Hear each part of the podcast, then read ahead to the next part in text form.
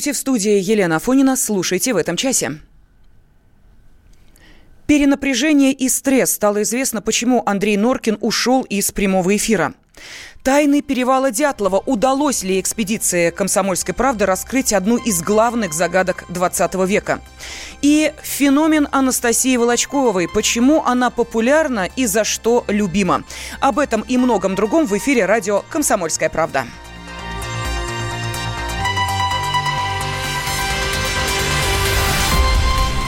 Каждый пятый россиянин хотел бы уехать из страны. Компания Gallup провела свое исследование и получила результаты, которые стали рекордными за последние 11 лет.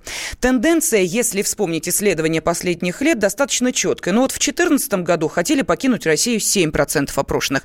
В 2016 уже 9%, в 2017 17. И вот сейчас 20%. Сразу хочу э, вынести этот вопрос на голосование. И давайте мы с вами, позвонив по одному из двух телефонов, которые я сейчас э, назову, обозначим свое отношение к этому вопросу. Хотите ли вы уехать из России? Да, хочу. Позвоните по телефону 637 65 19. Нет, не хочу. 637 65 18. Код Москвы 495. Ну а на связи э, с нами э, ведущие радиостанции «Комсомольская правда» и экономист Михаил Делягин. Э, добрый день. Здравствуйте, Михаил Геннадьевич. Здравствуйте. Ну, можно ли объяснить э, подобную тенденцию? С каждым годом количество желающих покинуть нашу страну Простите, все растет и растет. Вы знаете, вас разводят как ребенка, вы ведете. Э, взят период с 2014 года. В 2014 году у нас была крымская весна, у нас была русская весна, у нас был максимальный энтузиазм, максимальная радость людей. Естественно, в 2014 году показатель людей, которые хочет куда-нибудь уехать, был минимален. А дальше постепенно нарастало разочарование, потому что выяснилось, что государство хочет кормить нацистов, что государство продолжает давить свою страну и свой народ, и государство остается врагом народа, грубо говоря, если вы совсем так сказать, резюмировать его политику. Естественно, разочарование этим росло, росло, росло. А, пенсионная реформа окончательно расставила все точки над «и», что нас здесь быть не должно. И, естественно, э, количество людей, которые хотят уехать, оно выросло. Но э, я думаю, что если посмотреть за, скажем, за 11 год, за 12 за 10 за 9 за 13 то там тоже будет, может быть, и меньше, чем 20, но под 20 процентов. Потому что э, этот показатель связан он как бы выражает э, общее ощущение недовольства. Это не означает, что человек сидит на низком старте и уже собирает вещи. Было много социологических исследований проведено, что из тех именно о том, что те люди, которые говорят, что я хочу уехать, из них совершенно ничтожная часть э, из них ничтожная часть заявляет о готовности предпринимать какие-то реальные меры для этого. И не более того. Вот, так что в данном случае компания Gallup, как э, так сказать, международная компания, она участвует в информационной войне против нас. Совершенно верно. Ну, вот сейчас мы э, слышали в информационном выпуске э, комментарий пресс-секретаря президента нашей страны. Речь идет о Дмитрии Пескове, который сказал о том, что число американцев, желающих покинуть Америку, не меньше. Вот это действительно так?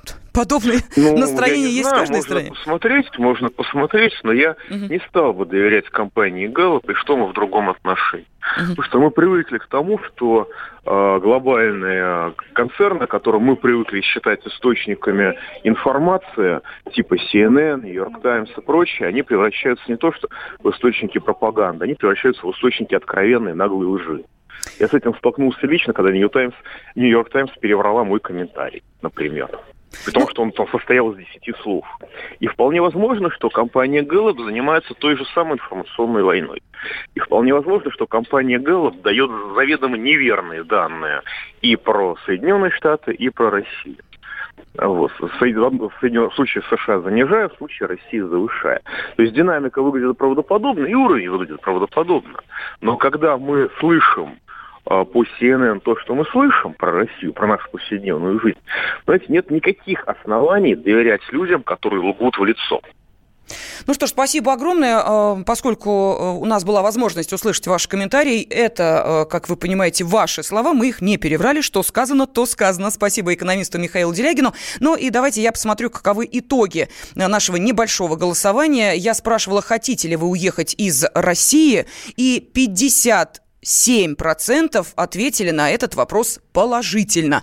Ну, вот таковы результаты нашего такого небольшого экспресс-тестирования настроения аудитории. Но, кстати, не стоит э, преувеличивать э, полученные Гэллопом результаты, э, поскольку самые активные среди потенциальных иммигрантов – это дети и молодежь в возрасте от 15 до 29 лет. Таковых среди этой возрастной категории аж 44%. Ну и, как правило, у них побудительными мотивами является стремление просто переменить обстановку.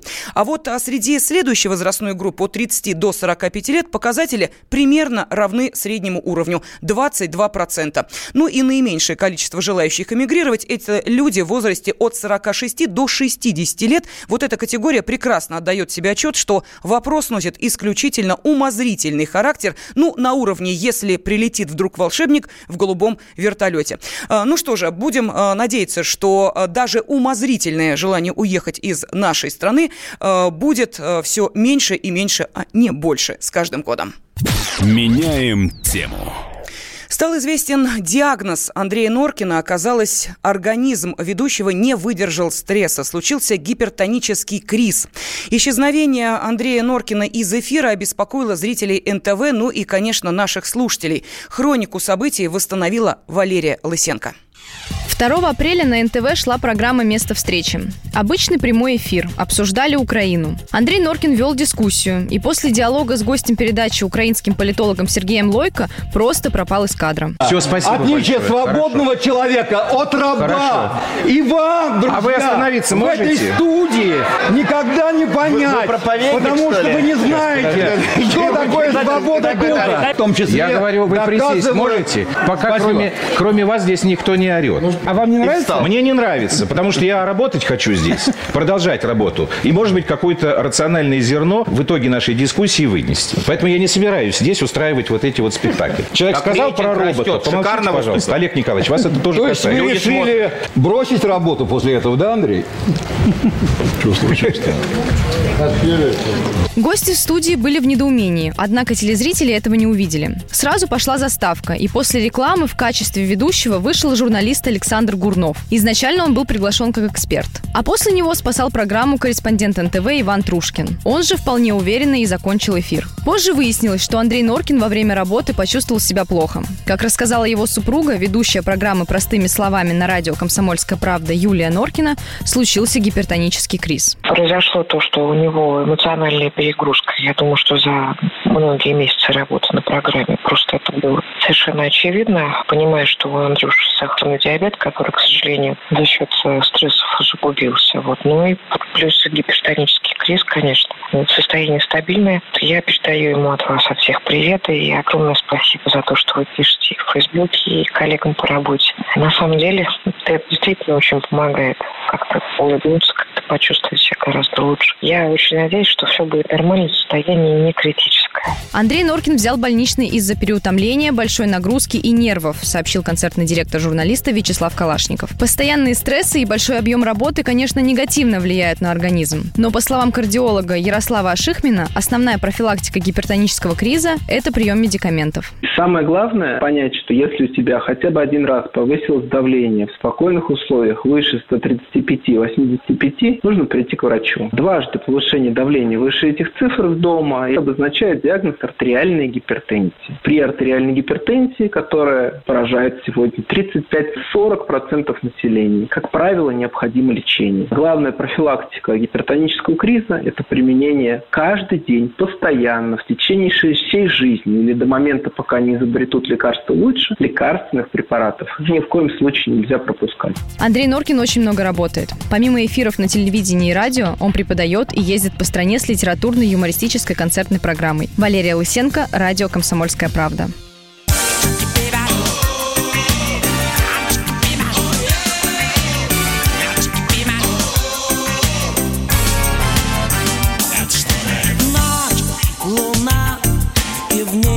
облака